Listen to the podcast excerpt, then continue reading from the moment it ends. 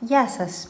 Με λένε Ειρήνη Τσαλή και θα σας μιλήσω για το σκέτο, που είναι το δεύτερό μου μυθιστόρημα και κυκλοφορεί από τις εκδόσεις Μελάνη.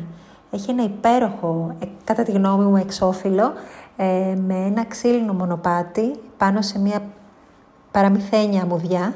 Αναζητήστε το. Λοιπόν, θα σας πω λίγα λόγια για την υπόθεση. Η βασική πρωταγωνίστρια είναι η Μαρία, μια νεαρή αρχιτέκτονας που είναι εγκλωβισμένη σε μια καθημερινότητα που δεν την εκφράζει καθόλου. Τι εννοώ με αυτό, για χρόνια βαλτώνει στο ίδιο αρχιτεκτονικό γραφείο. Οι σχέσεις με τους γονείς της και τον αδερφό της είναι προβληματικές.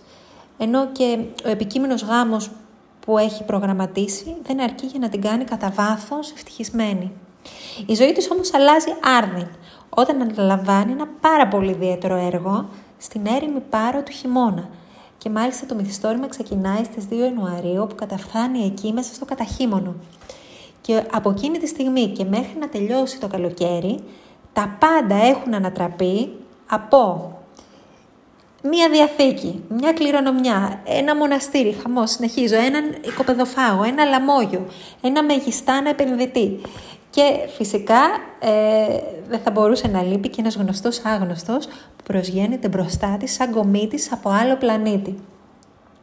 Λοιπόν, πρόκειται για ένα πάρα πολύ κινηματογραφικό βιβλίο, κατά γενική ομολογία. Ε, δεν το λέω μόνο εγώ, το λένε όλοι μου αναγνώστες. Ε, είναι γραμμένο με ταχύτητα, χιούμορ και πολλές ανατροπές. Ε, θέλω να πω ότι όποιος διαβάσει αυτό το βιβλίο πραγματικά θα περάσει καλά, θα διασκεδάσει διαβάζοντάς το και θα το ξεζουμίσει μέσα σε ένα-δύο μέρες το πολύ.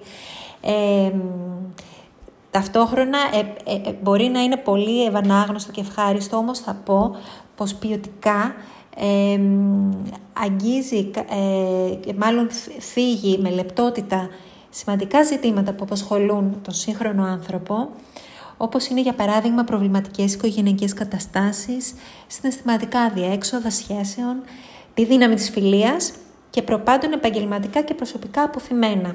Και σε αυτό το τελευταίο θέλω να σταθώ, ως προς τα αποθυμένα δηλαδή. Ε, αυτό το βιβλίο είναι αφιερωμένο στα δύο μου παιδιά, τη Μυρσίνη και το Θάνο, που εύχομαι ποτέ να μην μείνουν στη ζωή τους με όνειρα ανεκπλήρωτα.